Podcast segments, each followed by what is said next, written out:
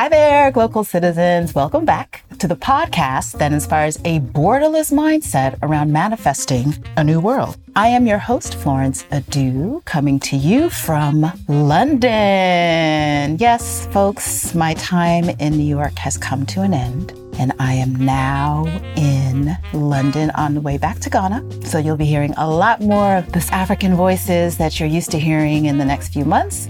But before we get there, I have a wonderful treat that I'm able to bring to you here in London. I'm in an area that I've never been before, beautiful views inside and outside. And I was fortunate to meet this gentleman via another Glocal Citizens guest, Natasha Moore. I'll put in the show notes a link to her episode.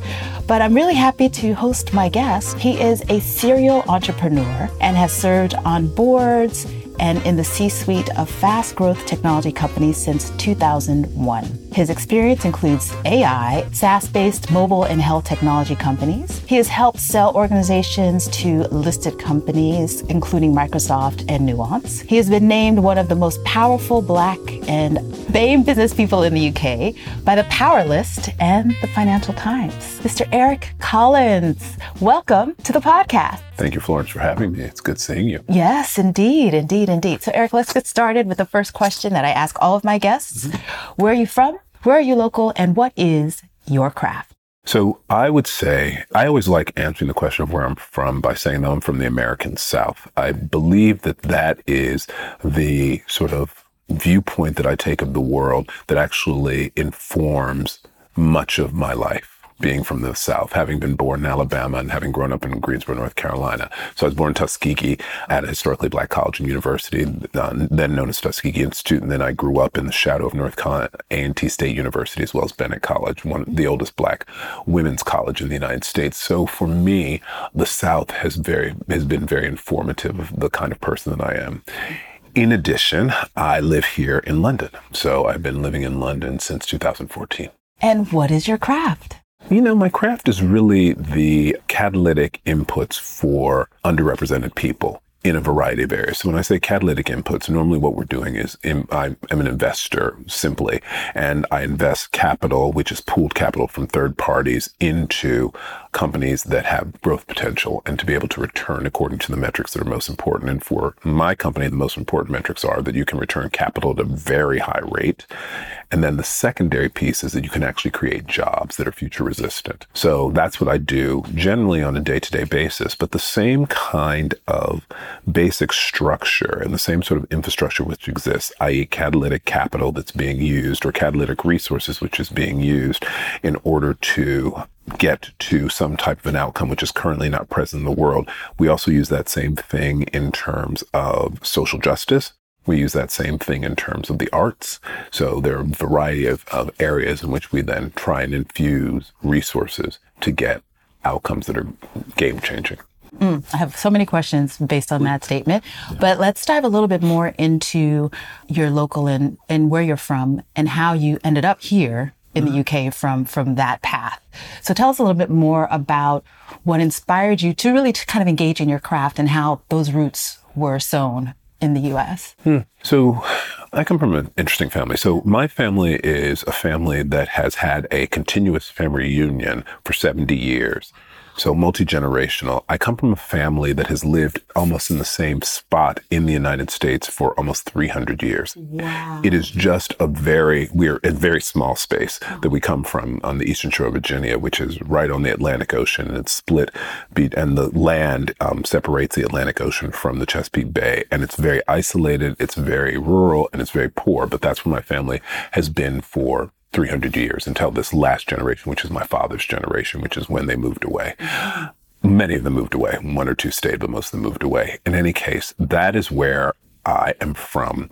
From that space, though, my father originates. And my father leaves that space in order to go to university um, and study, moving from the family farm to then study agriculture and become a botanist and get his PhD in plant physiology and then to teach and then to join a, a commercial organization that was a European company back in the 1970s. He was an executive for a Swiss chemical company out of Basel, Switzerland. So I have a father who, when I was a child, we we're going to the airport to put him on a plane so that he can fly to Europe for his business meetings.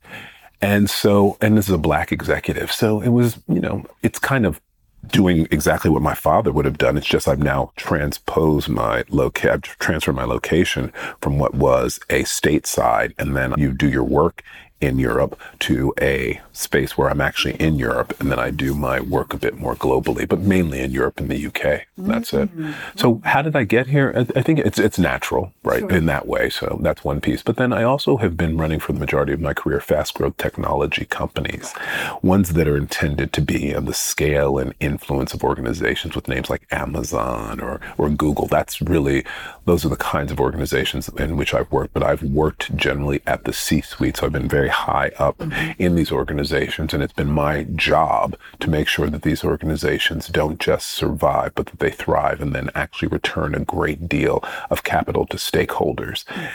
And I've been able to do that on both sides of the Atlantic for about four times in a row. And so at one point, someone said to me when I was in North America, well, we have an opportunity for you in the UK. And I said, well, why not? So mm-hmm. that's how I came because it was actually a job. So I came as a worker, I came as an immigrant, I came as a person who also had a short term view of what was going to happen and then to return quickly to the United States. Mm-hmm. But I've, I've been here, uh, as I said, for since 2014, and it's now 2000, at the end of 2023. So it's almost 10 years exactly that I've been here. Right, right, right. So you you describe your father's experience and your growing up experience as though it was like today Mm-hmm. And we know that that era was very different. Mm-hmm. And so I wonder if experiencing your growing up in the South, you know, mm-hmm. you have this business executive father, and it is still not so far after the civil rights movement started to take hold. And so, did you feel somehow sheltered from it? Did you live in it? Did you feel? So, I'll give you an example. Because my family is Ghanaian, growing up in the US, I never felt like the burden of race in the same way that most Black Americans feel it. You know, I got teased being the African child. You're above all of that. Mm-hmm. You are, you know, you come from this, that, the other. So I never felt any kind of the inferiority that is kind of rampant mm-hmm. in a lot of underserved, under-resourced, you know, marginalized communities. Mm-hmm. So then you having that experience and, and so how would you place that experience in your being able to kind of, I don't, I want to say navigate mm-hmm. the U.S. in a mm-hmm. different way? It's interesting. My existence, I would say, is replicated by you know all the people with whom I grew up. It was it was a it was an existence that centered around family, mm. centered around you know immediate family, extended family, and then also then chosen families. There was a church family, there was a school family, there was a neighborhood family, and all those families were very you know, all of these people are individual. Most many of the people were individuals had lots and lots of choices as to what they could do and where they could do it, and all of them made decisions to stay in the South. Mm-hmm. They believed that this is, you know, this is the space which is for us an authentic set of experiences, and this is a space where we can actually prosper, and our children will prosper being here in the South. Which I actually agree. There's a writer named Charles Blow who's written a book called "The Devil You Know," the New York Times columnist, and it's about sort of why the Great Migration should be reversed and Black people should be moving back from other sort of spaces to the south, which is where you have an accumulation of wealth and other sorts of things. And there has been an infrastructure which exists for, you know, black activity and attainment.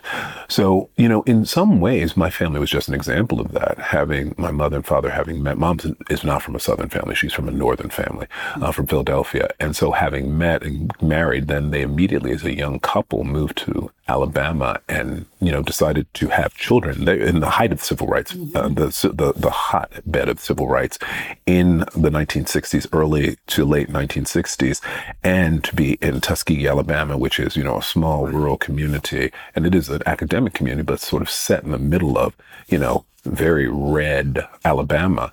And, you know, to spend all that time in those places, you know, having to take literacy tests in order to vote, having to do, you know, pay poll taxes and all that. But that was part of the fight, right? If you have the, some advantages, you take it, you take them to the fight and then you exist within there. And then, of course, you're with all sorts of other academics and you're with students who are, you know, completely radical, I'm sure also. And my mother will tell the story that, you know, she's pregnant with me and pregnant with my brother and pregnant with my sister and you know they're marching and they're doing other sorts of things. So mm-hmm. I've always considered blackness to be a source of strength mm-hmm. because I always think about other as being a sort of a consciousness that exists, and as that consciousness allows you to do things which are unavailable, um, and to look at situations in ways that are that others who are just they're unwilling to necessarily view because the prisms that you have and the sort of uh, you know multifaceted approach to viewing what a situation is, and therefore also thinking about problem solving sets and others are very different if you're black, and can be more robust if you're black. You understand sort of how the world works, but then you can understand there are other ways in which we can make things happen. So I've always considered a source of strength, and I would say that living in black communities, going to black churches, I didn't attend black schools, but you know, like some population of black students in each one of the schools that I attended, those were all things that I found to be great sources of strength. I, my parents were very much black power, black beautiful, all that. We're all those people, Sure. you know. So it's not. I never felt, and you know, you're coming from an upper middle class existence, so you know, you're like, you know, the world is you can buy, you can sell, you can go, you can do, Right. you know. You're so what's Sure. there's no there's not a limitation in that respect. Makes a lot of sense. And I, I just find it so fascinating that your U.S. roots being that long and that you have this 70 year running family reunion. That's amazing. And do you go every year? Oh yeah. Oh, yeah. oh, absolutely. It's, Ah. Yeah. it's something, um, you know, I've, my father is one of nine children and there is, uh, so there are a lot of first cousins and we do convene, Sure. you know, the first cousins are the ones who now, the older generation's almost all gone. And I think there's only one of my father's sibling who's left. And so we now spend all of our time as the next generation and then the generations behind us. So it's, it's very much part of inculcating people into being a Collins. Right. Yeah, love what- that. What, it means to be a Collins. um, question Is that sign in your um, foyer uh, from my uncle's from family? Oh yeah, so my, my Ah. uncle who actually stayed in, in my family's from a place called Machipongo, Virginia, uh, which is uh, named uh, by it's a Native American word um, meaning like stinky water or stagnant water. But so it sounds very attractive, doesn't it? but my my uncle who is one of my father's older brothers and one of his favorites was my godfather, and he ran a store. He ran a gas station and, and he was a mechanic until about the 1980s, and then closed down the gas station and made it went from being Collins Texaco to being Collins Market. And those the Coca Cola signs were obviously part of what was you know Coca Cola wanted to make sure that you knew as you were driving down the highway. He had a um, store right on the highway. He's one of the few black entrepreneurs who actually had a store had highway frontage, which of course is a good thing to have because it causes people to stop and all sorts of people, and it's easy to access, et cetera, easy on, easy off. And so, you know, that Coca Cola sign, when I bought, my partner and I bought the store from my uncle some decades ago, and this was in the garage. And so we took it and we brought it to Europe with us. And it's been with us when we lived in Washington, D.C., and then we brought it to Europe also. Wow. So that's it. Okay. Yeah, it's always a reminder, but it also looks like an installation. It sort of looks like a, an Andy Warhol. Yes. So it's a, it's a, it's a thing. Indeed, indeed. I'll ask about art in a moment, but I want to get deeper into your why the where. So you, you said you it was work that brought you to London, but we're really curious because you could live anywhere in London and you're you're here. So one is a little bit of how did you come to be living, working, and playing where you currently live, and in general in the UK specifically. Interesting. When you are a person who is in the financial advisory space, uh, you're taking people's money, you're investing, and you're giving them return. There are certain places where you are expected to be. And in my opinion, it's the unexpected places where you find real inspiration. So being in Kensington, Mayfair, um, being in Chelsea, that's all very predictable. Being in East London in a neighborhood that used to be um, sort of overrun with uh, sort of organized crime Mm. and was before that sort of it was the docks was you know it was extremely kind of a masculine space a very poor portion of mm. london for a long period of time. And to live in a converted warehouse i mean it's all just not what people would expect. Most people would expect us to be living in one of the leafy sort of neighborhoods and you know behind our gated behind our gate and living you know sort of a life like that. but for us it is and I guess this is also the way with my family all along, you are going to be in places where your existence actually adds something to the community. And I, when I say your existence, the how you deploy your capital using the high street that is actually a tiny little high street. Actually, if you look out the window, you can actually see to a thing called the Turk's Head, which is a pub. The restaurant at the bottom of that is owned by a Jamaican Israeli, and the and the uh, menu is French. Oh, Provençal. wow. Very interesting. So you, those are the sorts of things that you find in a certain type of a neighborhood. Sure. Then so it's not as though we we knew this when we came here. We just knew that it was it felt quiet, it felt leafy, it felt a little bit removed. It was not a place we'd ever heard of. Yeah. Um, we'd always lived south of the river and we'd always lived relatively central. This is still relatively central, but we chose the space because for us it was a nice new adventure, like coming to London in the first place. So it was an adventure, and this adventure has, and these adventures always pay off, mm-hmm. right? Mm-hmm. Uh, they might not pay off in the way that you think, but taking a little bit of the road less traveled, and that's the same way with investing, taking a little bit, and I invest in women and people of color generally in Europe and the UK. So taking the road less traveled is one where the adventure starts and adventures unfold in the most fascinating of ways. So mm. that's one of the reasons why we're here. okay, okay, I love it. Okay, so you're trained as a lawyer, I did train as a lawyer. right? And you are now in the innovation space. And I, I think lawyers generally, you know, have flexibility to do and be many different things. And so, did you practice? So you're always in the advising. So when I went to law school, I, I wrote a book recently called "We Don't Need Permission: How Black Business Can Change Our World," and one of the stories I tell is about my law school experience. And I went to law school because I had intended to be the first black governor of North Carolina. Mm. And that when I I was the only person, there was an entire infrastructure around Eric returning to North Carolina, having gone to undergraduate, and then you know, great, go on to law school, and then come back to North Carolina, and change the face of politics. Uh, in my first day of law school, and this, I, I still think that that is what I've been doing. However, not politics, but changing the face of um, the world. But my first day of law school, my first class, I, I sort of had this premonition leading up to that first class when I was reading some pre-materials. But my first day of law school was a, and my first class was a contracts class, and I knew from the minute that class began that I made a terrible mistake. Made a terrible, terrible mistake insofar as I just the, the the type of rigorous thinking, the type of analytic um, sort of parsing of fact patterns was not my strong suit, and it was not going to be something that I could be captivated by. Something I could be that I was going to be oppressed by for three years, as opposed to be captivated by. And you know, immediately I had to start innovating because as you said, being a lawyer and having a legal education, it's like a finishing school. It's like going to, you know, Miss Manners school or something. It teaches you or being part of a cotillion preparation. It teaches you something which is a part of finishing you. And it's very, very valuable. So to the extent uh, that I knew I had that and I had gotten into school and I gotten into, you know, one of the best, if not the best school in the world, it's like, why waste that opportunity?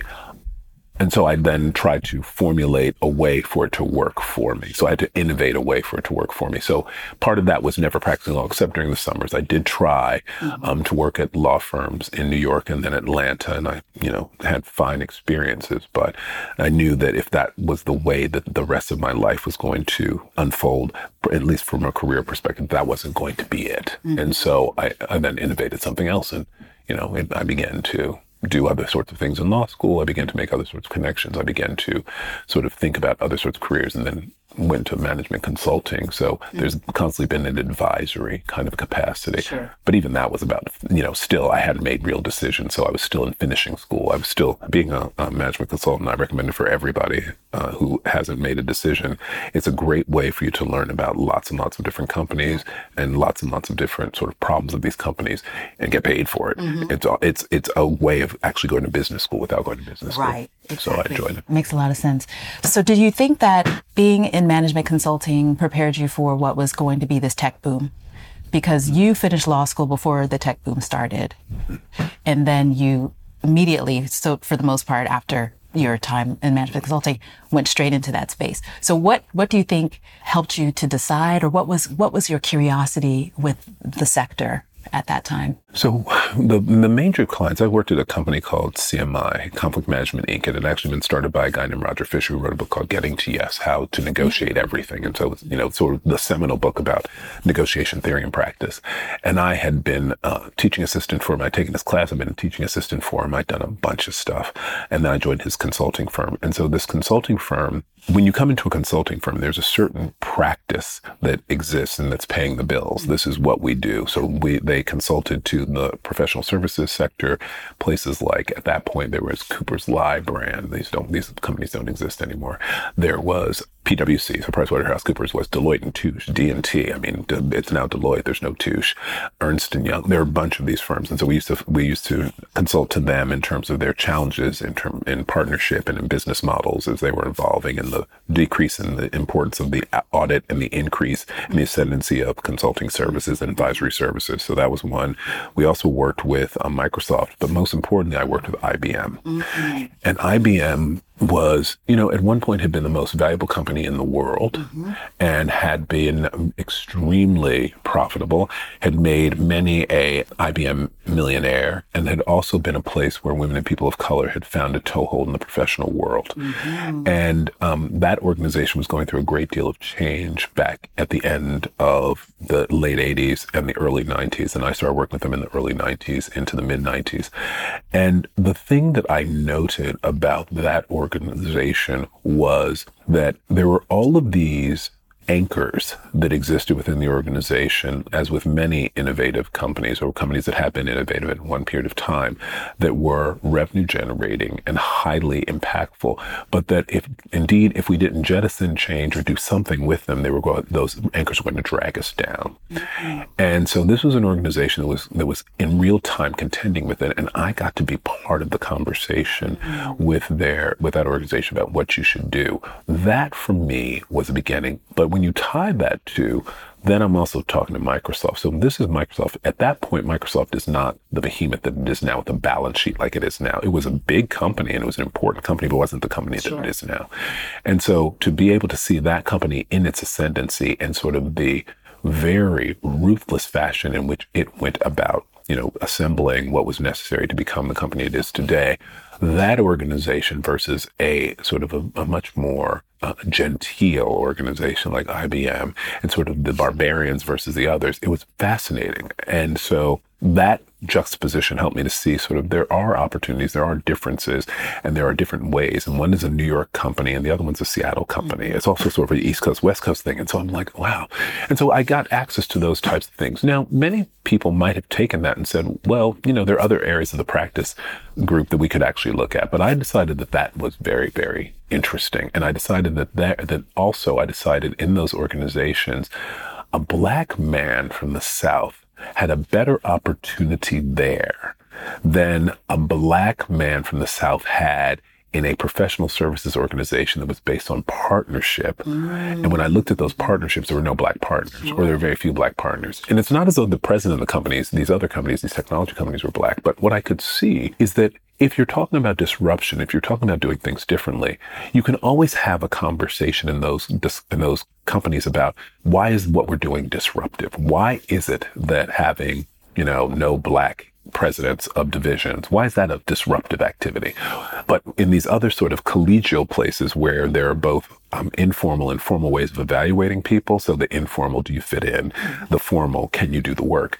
Uh, and where the informal becomes so very important in terms of progression. Mm. Whereas in these other spaces, I could see if you were in the sales organization and you had a sales target and you reach your sales target. Now you might be assigned a bad territory, but if you reach your sales target, you, you get a certain sort of compensation. There's not this sort of inherent approach, which is based on how I think about you or how I feel about you, or at least there's less of it. Sure. So I said there's more opportunity to be disruptive in a disruptor than there is to be a disruptor in, you know, something which is part of the status quo. Sure. And these organizations were definitely part of the status quo. And I think maybe I felt a bit of that at law school also, mm-hmm. and my summers and mm-hmm. the people coming and people were coming to, I mean, you know, at Harvard Law School, everyone would come and everyone wanted a black lawyer. So it's not as though people weren't recruiting me. That's not the issue. Sure.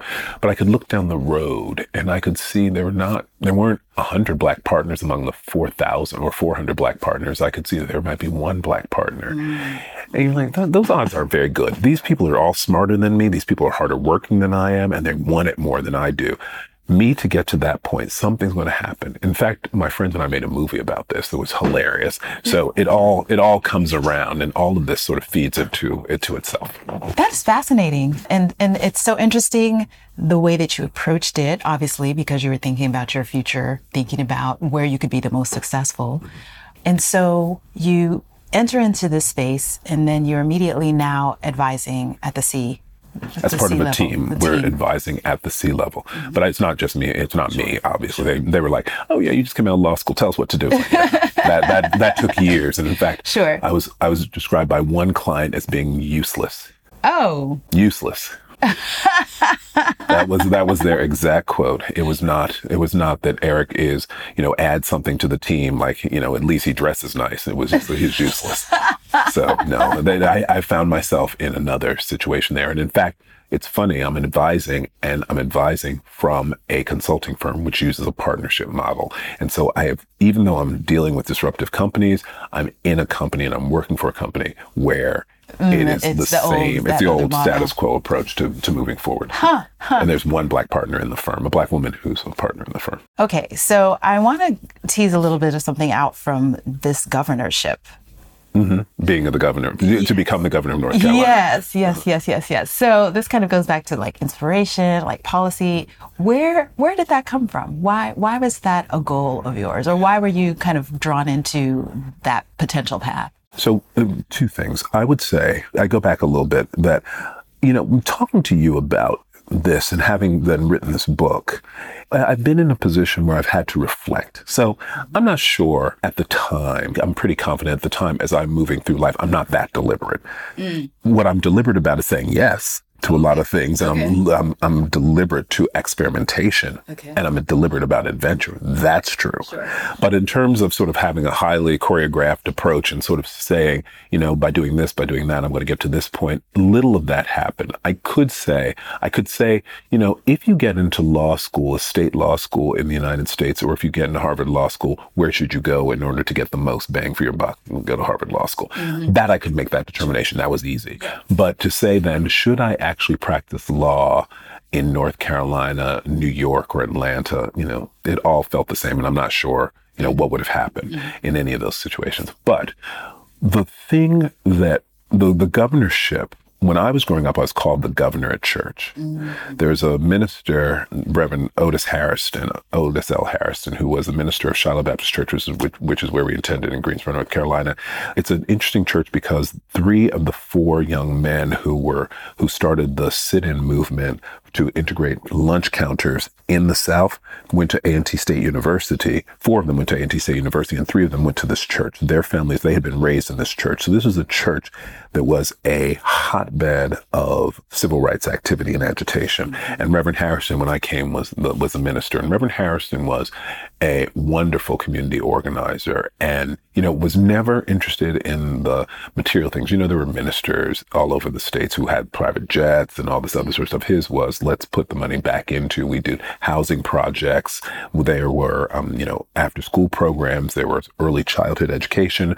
There were the Girl Scouts. There were dance groups. There were, you know, just everything. It was just a, it was a community center that was around a church with a, and people had similar views as to what we need to do in the world. And it just wasn't Greensboro, North Carolina, but it was the, it was the state, it was the nation, and then it was also the world. And he and other people decided that you know, I had some traits. I had political aspirations. I, you know, I was, I was always running for student student office and all that other sort of stuff. But they felt what the kind of person that I was, they could translate that into something else. What could happen, and we would back this sort of a person to do those sorts of things. And so part of it was their idea, but I certainly embraced it. The idea that there's a possibility there. And this is the, something that I actually could do. And that the infrastructure, if they were still willing when I came back, would say, let's, let's assemble ourselves in order to get it done. And so that's what it takes. It takes a village to, to, you know, to, to elect a governor. And that's what they intended. And they really wanted that to happen. And at the time we had some other examples. Harvey Gantt, who eventually I think became, who eventually became the mayor of Charlotte. And made a very effective run against, uh, you know, a known racist and a known segregationist, Jesse Helms, who was a governor oh, from, you know, who, yeah, who was a, who was a senator from North Carolina, along with Strom Thurmond in South Carolina and others. There were a bunch of those people, and he made a very strong showing against him as a Democratic nominee when I was growing up. And then there was um, Doug Wilder, who was actually the governor of um, of one term governor in Virginia. Only has one term governors, mm-hmm. and so he was a one term governor as a black man who had come through the system and had you know, made it to the governor's mansion. So he, you know, there were examples that were around, and certainly there were a lot of mayors in other sort of cities, including Denver had a black mayor, Seattle had a black mayor. I mean, lots of places that were very, Cleveland had black mayors, Detroit obviously had a black mayor. And even at that point, then you had Harold Washington mm-hmm. and you actually had David Dinkins, Dinkins. So you actually had New York and you also had Chicago. So, you know, there was the idea that in my view, politics actually was a way to get change in the world. And I still do believe that. But then it became clear to me that even politics, it was driven not only by the number of votes that you could assemble, but how much money you could also assemble. Right. And it became very clear to me that there was, I could be behind the scenes. I didn't have to be the governor. I didn't have to, you know, do all those sorts of, I didn't have to spend all that time making sure that my life was above reproach to become a governor. Instead, I start to look at things like, you know, who is a very influential business person? Isn't Lee Iacocca very influential? He never was elected mm-hmm. to an mm-hmm. office. Mm-hmm. And then I keep going and it's like, isn't Henry Ford, wasn't he very you know, and he never got elected to an office. It wasn't Getty and but Rockefeller and and the Vanderbilts and they're still talked about and they never got elected to any office. Some of them, some of their children did, et cetera. Maybe some of them actually did. And then I started looking, it's like, well, what haven't we done? Have we ever had, and I started reading Black Black Enterprise and certainly looking at Ebony and other sorts of magazines, publications in the United States and saying there seems to be some kind of connection. If we actually have capital and where capital is coming from is from these businesses and we have them at such a large scale, then we have the ability to write other sorts of checks and we have the, um, the ability to write other narratives. And so that's when I started thinking about business as being mm-hmm, a way to do mm-hmm. that. But you do have a little bit of a policy pivot that mm-hmm. you did experience. So tell us about that experience with the uh, the former president. So, so, but in undergrad, I actually studied policymaking. So ah, that was my okay. that was my okay. so okay. I didn't study politics. I didn't do that. I studied a thing called it was then called the Woodrow Wilson School, but yes. yeah, that no longer yes. at Princeton University. But that so I studied public policymaking and domestic policymaking, and so that was part of what I actually spent some time in preparing myself to sure. be governor. Sure. At law school, I met well, undergrad, I met um, Michelle Robinson, who was who was a student there, and then at law school, I met Barack, and you know, those are relationships that came as a set, meaning that there were a whole bunch of black people who were like Barack and and and Michelle. They were very they were very ambitious. They were brilliant. They were ready to, they're ready to change the world and they are changing the world. And so that sort of network was something that was actually part of my experience the same way that I'd had in Greensboro, North Carolina. I'm sure the same way my parents had it in Tuskegee, that all of a sudden I grew a bit more and a bit more broad and, and also a bit more powerful. And that group has therefore shown its power and exerted it in various places. And I just did the, I was asked to be part of a committee on a topic that's actually very interesting to me. But the most interesting part of this is not that it was an appointment by the president, but that it was run by Cathy Hughes. Mm. And Cathy Hughes is a self-made billionaire, black woman who is running out of the Small Business Administration a, a council. The, the name of the council is unimportant. What's more important is the impact of what it was doing. It was studying what are the ways in which we can work with underrepresented groups in order to make sure that with government contracting and they're set, they're set aside in the United States, that those organizations have sufficient capital to be able to really expand and become key suppliers for the government as opposed to, you know, sort of opportunistic suppliers for the government. And so because they're, you know, what is it? We just saw something from Lockheed Martin or something that's trying to create some new fighter, some fighter jet, and they have spent what 44 billion. So the amounts of money which are available for partnering are absolutely extreme. They're very large checks that are available, but most uh, black businesses that are working in the set aside program are working for relatively small amounts of capital. And so the question of how do we, what is wrong and why are we not able to actually make those organizations bigger and what do we need to put in place in order to make that happen? So, and to work with Cathy Hughes, a person who's having started with one radio station and then built that into an empire is was really a great privilege, and a black woman being in that position, I thought that was like that was that, was- that was like I was in heaven. That was heaven. I can imagine. So before I we get into what you're doing now, because that feels like it dovetails perfectly with mm-hmm. where you are now, what you're doing, I want to ask about glocal speak. Oh. So we want to hear what you hear. So I ask you to share a word, a phrase, or a saying that is a meaningful part of your local experience and why or how you come to value it as a glocal speak.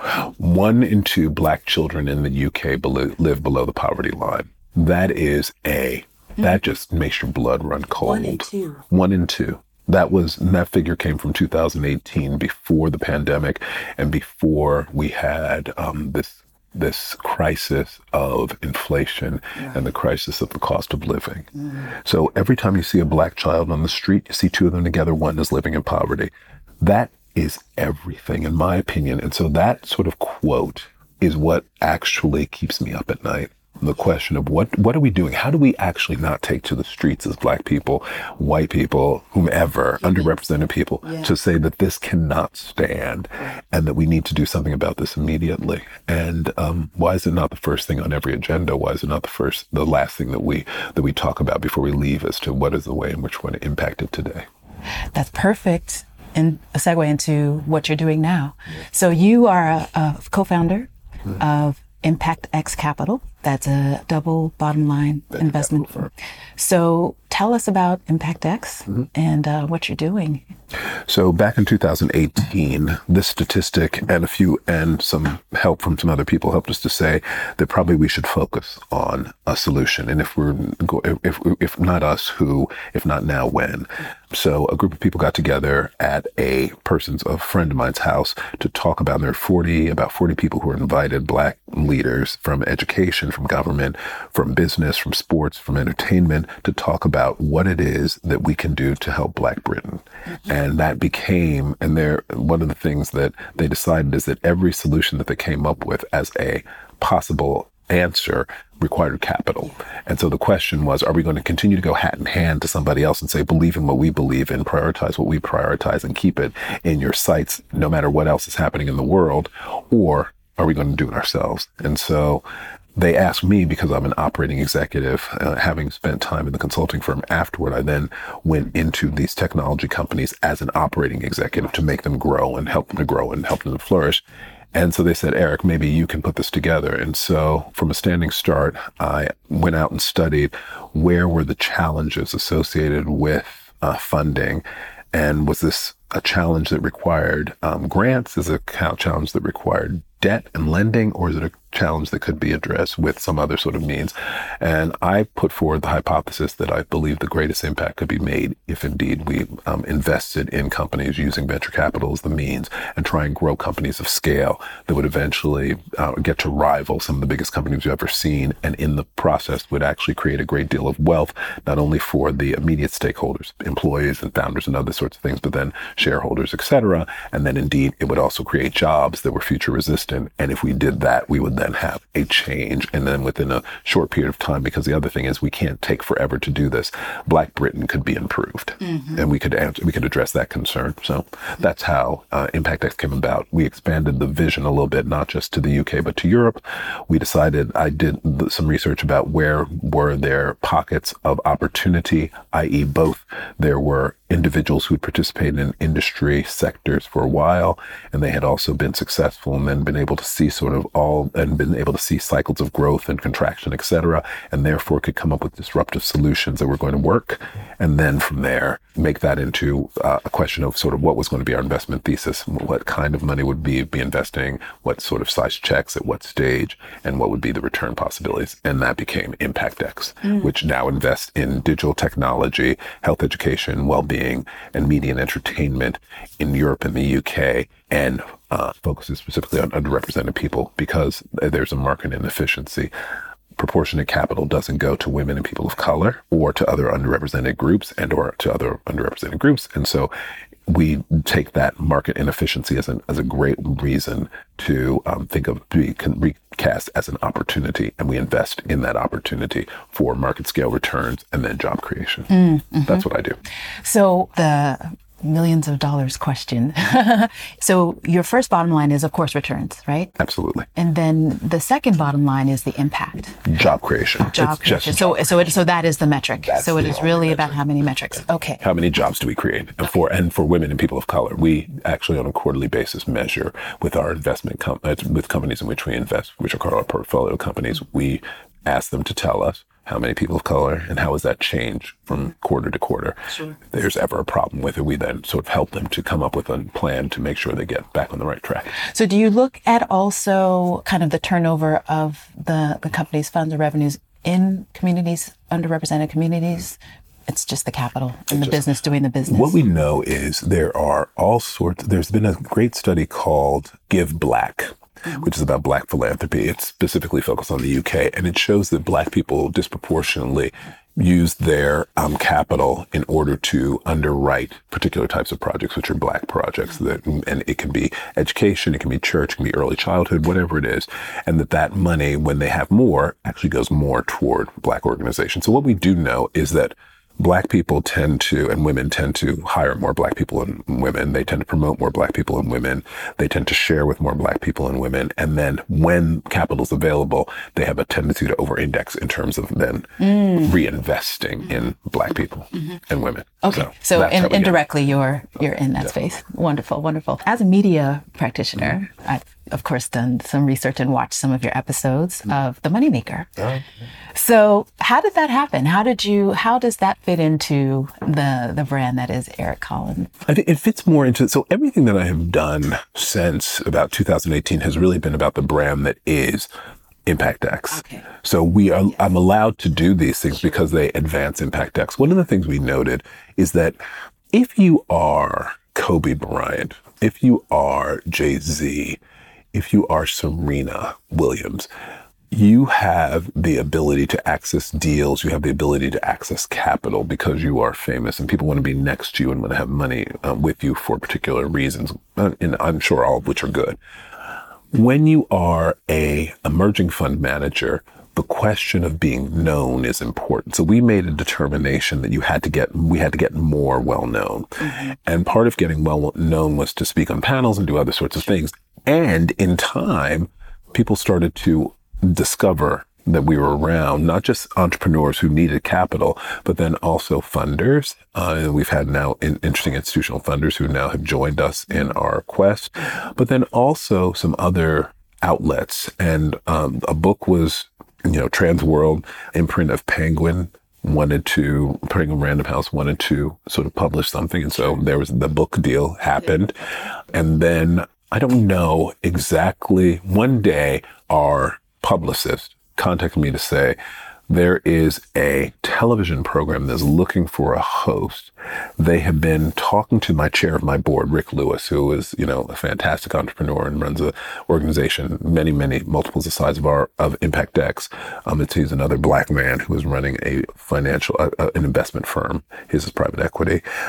They had asked him or were approaching him to be to really sort of be the person who was the host on this television program and he was sort of a little bit ambivalent about it. Mm-hmm. And then he he recommended that I do it. That's how it happened. Okay. and so those two and then I started to meet with the producers who had actually licensed a format from the United States from NBC Universal called The Profit. This is a CNBC show. sure, yeah. this is it's the same show. Yeah. it's just done here in the UK and they asked me to be the Profit and then they changed the name to the moneymaker so then I became the moneymaker and that's that's how it all came together Okay. but it fits because it Yeah. shows it shows people how Impact X really thinks. Because if you when you watch the program, you see us dealing with companies we would never deal with at Impact X. But these are small and medium sized businesses in various parts of the country. We would do that. Would, that's fine. We would do that. But they're in, in sectors and industries that we would not look at because they don't have the fast growth potential. Uh-huh. And the premise of the program is that I will bring my money, but I'll also bring my ideas for transition and transformation to them. Plus, then I'll bring all of my connections to help make that transformation work because I want to get return on my money that is actually invested. And the show is not someone else's money. This is really my money mm-hmm. that's going into this. And I'm like, this is my hard earned money.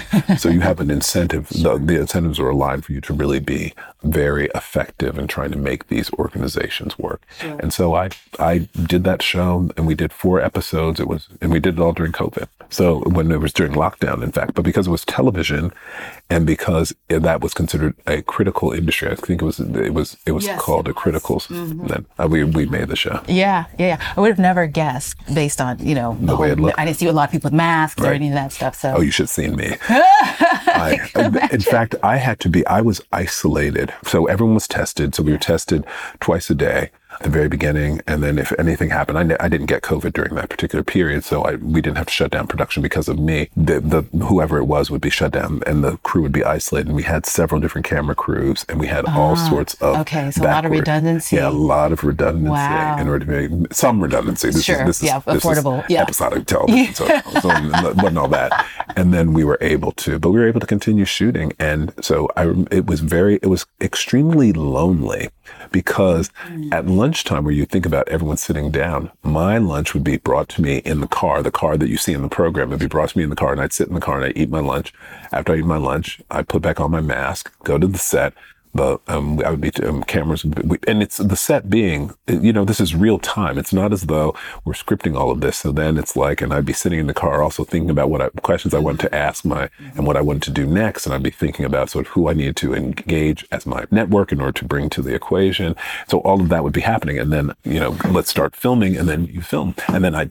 You'd go to your hotel room. If we were staying overnight, your food would come on a tray and you'd sit in your hotel room until the next morning. Very isolating. It was very isolating. yeah, yeah, isolating. yeah, yeah. Well, I'm sure it was an interesting experience nonetheless. Oh, definitely. It was a fantastic experience. I got a lot of thinking done. Yeah, Yeah. yeah, got yeah. a lot of thinking So, done. so speaking of thinking, let me ask you about a mindset hack. Mm-hmm. So, what is your favorite or an innovative mindset hack? One that you can imagine, one that you know of, or one that you practice? Okay. The mindset hack that I practice, many people find this very odd, is every Sunday I go to church. And it's interesting because when I and I go to church for a variety of reasons. I love the community of church because commu- for me, there, it's always been since days of my youth. In college, I went to church. I was the dean of the, I was the head of the deacons in college. I went to church in, in law school. I've, always gone to church. Sunday, I wouldn't know what to do if I wasn't in church. But the, I've always gone to these very quiet and sort of relatively conservative Black Baptist churches. You know, they're great anthems, sensational spirituals, all that sort of stuff, handbell choir. But you'd also have the handbell choir too, and you'd be singing the Hallelujah chorus on Easter. So it was a it was a big range. And so and, and then I used to attend university university chapel at undergrad. When I went to law school, actually, there was a guy named Peter Gomes who was the first black dean of the chapel at Harvard. And so his and he was such a minister. He was such a preacher. And that's when I noted that throughout all of that, including in my youth, I was going to listen to other voices and I was going to listen to a different set of, I mean, a similar set of values being talked about, but utilizing a different sort of a text in order to, you know, talk about things. And, but always we were talking about social change. Always we were talking about the ways in which we'd be helping. Always we were talking about money. Mm-hmm. None of these things were sort of, you know, in the idea of do goody. It was always in the context of there has to be a tangible expression of the things that are important and that the values we have to actually live them and evidence them in these tangible ways. So for me, it became very clear that listening to the small, clear, and the small, still voice was very important. And I could hear that in church. You know, church is very quiet if you think about a single person speaking to a congregation, often of hundreds, and that being a one way sort of a presentation. It's like it's like a lecture. And I find that to be a resetting on a weekly basis to help get your mind right. Mm-hmm. Mm-hmm. And to help you get your mind sort of focus on the on the consequential and the important. It's not, you know, Eric. It's like, yeah, I, I get it, Eric. You're you're stressed about this. You're stressed about that. There are bigger things in the world than your stress. And in fact, you know, if you really look, there have been a whole lot of advantages that have been accruing to you in order to help you to actually get over those sorts of things. And hopefully, you'll be using those in order to help other people and focus on that help, not being so focused on you and your needs, but focus on other people and what can their need, how their needs can be satisfied. So for me, that's exactly it. And then the other thing I do is I read a lot, and reading is very, very important. And reading fiction. Mm. Fiction is what I read. I don't read facts, fact-based books. yeah. So I just read. I read fiction. I love fiction. So I'll get to asking you more about that. But I have one last kind of technical question to ask, and that is about AI. Artificial intelligence, yeah. Yeah. So coming from the tech space and now seeing this mm-hmm. huge proliferation, how are you now, and you talk about future proofing, you know, in the jobs that are created. How are you now seeing AI in the companies and, and advising them on how, because every company has to have some aspect of it. So how are you now seeing that I don't I know you can't be that prescriptive with your companies, but or not. But right, right, right. But but how are you seeing the use of it and the implementation of AI tools in business being particularly for businesses of color because we often are left behind when these things are happening? So the companies that we have backed, most of many of them have an AI component associated with them. Marshmallow, which is probably our our best performing company, is using artificial intelligence and other things in order to be able to help people find the right priced insurance who are expats coming to the UK, and um, to be able to scrape the internet for sort of data that can then be associated with their applications to get them a, a decent premium, and that organization been growing hand over fist and has been actually, uh, you know, create, becoming more and more valuable. It's actually considered, the, it's actually named by Financial Times earlier this year as the second fastest growing company in Europe. Wow. It is doing very great things. AI is part of that. So black people in AI very much using the and leveraging the equip the um, tools, generative AI, which we see so much of, which is, uh, you know, with fabulous kind of valuations and huge rounds of capital being invested in them. Those are coming. I haven't seen a I haven't seen very many women-led companies, and I've not mm-hmm. seen any black companies that are actually getting that kind of money for those large data sets to do generative AI activity. But I don't necessarily think that that is not; those aren't the sorts of bets we're placing anyway. They're just too capital intensive for the kind of work that we're doing mm-hmm. at ImpactX. And then, but the thing that that I find is that AI is an important tool. And the last four companies I've run have all been AI driven companies. They've all been sort of using large language models. They've been using either natural language processing or computer vision, and both of which come from from large data sets in order to be able to do something, to be able to predict, um, or to be able to diagnose, or to be able to do something. So in any case, that's something I'm very, very familiar with and very used to. What I find concerning for me, so so what your audience should take from here is that AI is an important tool. I don't believe that it is a scary tool for some of the reasons people think of it as being scary. What I do think of it being, however, absolutely again stops me in my tracks is that I believe that many of the places in which we have found a place of solace and place as black people and women and places where we have found opportunity are very susceptible to AI disruption.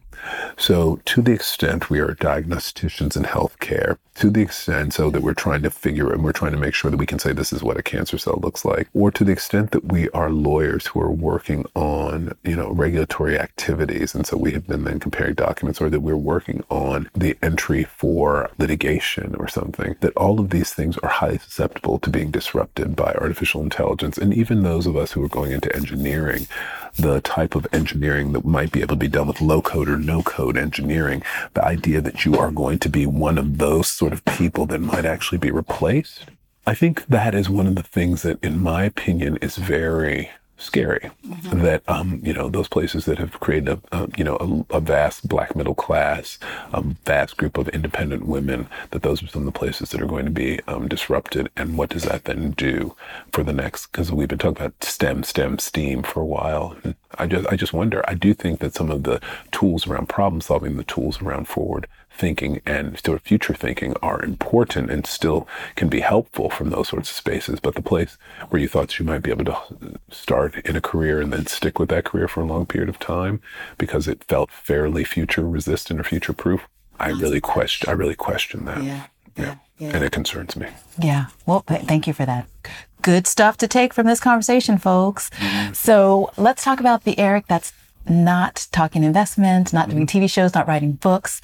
And you mentioned you're a big reader, but I like to, we like to ask if you're a reader, a watcher, or a listener, and what are some of your favorite reads, watches, or listens, or mm-hmm. what other things engage you in your uh, leisure life? You know, I'm a reader and a watcher. I'm not necessarily a listener. In other portions of my life, I have been a listener. I was recently in New York and I was watching uh, Leslie Odom Jr. And Kara, I forget Kara's last name, in Purlie Victorious, which is a, which is a revival of a show Ossie Davis and Judy and, and Ruby Dee, the very famous, you know, the power couple they, that they had on Broadway, and it ran for a number of perform a huge number of performances, and then was turned into a musical. And so there was there was long life to that particular piece of IP. So I went to see the revival, and I'm sitting there listening, and I'm, I love the kind of poetry. I love the sort of cadence. I love this kind of farcical approach to the existence of Black South, white South in the period of rampant Jim Crow and um, and it's just fascinating to listen to it and to sort of breathe in. And the last show that I'd had that experience with was another show that had a black actor. It's not a black show, but it was the Lehman trilogy, and one of our investors, a guy named Adrian Lester, was in it. And he got a Tony nomination for his role, and he it was just another one of these where the language was so interesting. So I do like listening, but it's also mm. it's also viewing. I'm not sure that I would just listen to that on its own, but I need to view it because there's something in terms of the embodiment of the characters. So that was one and so, and I loved musicals for a long time. I would spend a lot of time. And in fact, if you were in my car, you probably, I'm probably as on Magic Musicals right now, mm-hmm. where I just listen to lyric as poetry sure. and I like yeah. songs and that sort of thing. So I do listen to that. But those are the ones that I really like are those that are sort of trying to move us a little bit forward. There, I was thinking about Ragtime the other day and Wheels of a Dream, which um, was done, which was sung by Tuskegee Airman's son. So that is Brian Stokes Mitchell. His father was ah. And then Audra McDonald, uh, of course, you know, sort of the, the most decorated um, Broadway star of all time. And those two talking about uh, sort of what is their aspiration for their young son in America mm-hmm. and what is up there for him and and how is it possible that he as well as this car which Coalhouse Walker owns uh, how are these two things somewhat similar? And it's just like you know that sort of beauty and and Sarah Brown eyes. I mean there's just a number of songs there so I listen to that sort of stuff. And for me it's not just listening to it's it's sort of you know a filling station that comes from that sort of music.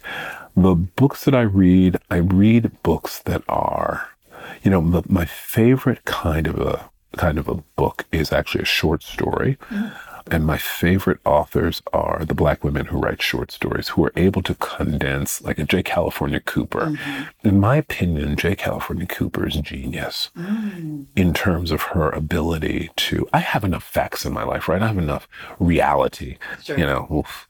And so to move one step away from reality, because all this is based in some reality, I don't. I don't find she is not really existing in the place of Afrofuturism. Although I've just been reading Octavia Butler. Oh, so I do, oh, yeah. but she scares me. You know, I read I read that work and I think about how close to reality that that actually becomes. It's sort of like the Handmaid's Tale. I forget the person who wrote those, but you know, it feels that close. And then any moment we could sort of turn a corner and that would be the world in which we are and without a lot of, lot of vigilance. So it also then makes me sort of think that the work that I'm doing is important and that the vigilance that I, that I pay is, is critical and the team that I put around me, uh, and that's working with me is also very critical. So those types of things are, but when I think about if I were to have something that was a something I could consume and then it would be a relaxing consumption would be J. California Cooper. Those are going to be in the show notes, folks. and it's Margaret Atwood.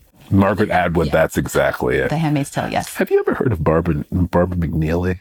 Who yes. wrote yeah Blanche on the Lamb and sort mm-hmm. of that sort mm-hmm. of setup. Yeah. You know, here's an unexpected um, story about a black woman who is a detective, and she has this agency, and she's but she's also a house cleaner, and she's a single mother, and she's you know sort of a you know, a, a, woman who's really sort of alive in this world and in her own body. And, you know, she's, she's, uh, you know, thought of highly and she's thought of lowly and she's thought of, you know, it's a, it's a bunch of things, but I like that. I like that story also. And I like the presentation of those kinds of. That one reminds me of the Jill Scott played the role in the um, Ladies Detective, Detective Agency. The number one Ladies Detective Agency. Yeah.